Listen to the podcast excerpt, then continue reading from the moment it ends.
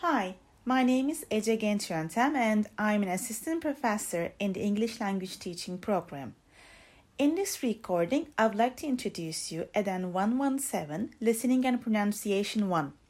This course is offered in the first year of our undergraduate program. The course aims to improve prospective language teachers' listening and pronunciation skills in English.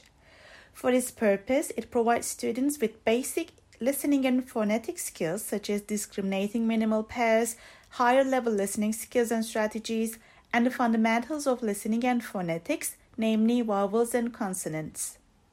Throughout the course, the students work on the listening subskills such as note taking, listening for details and main ideas, and inferencing meaning from context by listening to authentic materials such as podcasts, interviews, news, and answering questions related to these materials.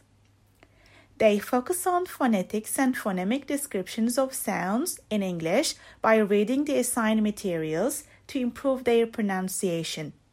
In addition, role plays, presentations, and interaction with the instructor and each other in pairs or small groups will help them develop awareness regarding English pronunciation.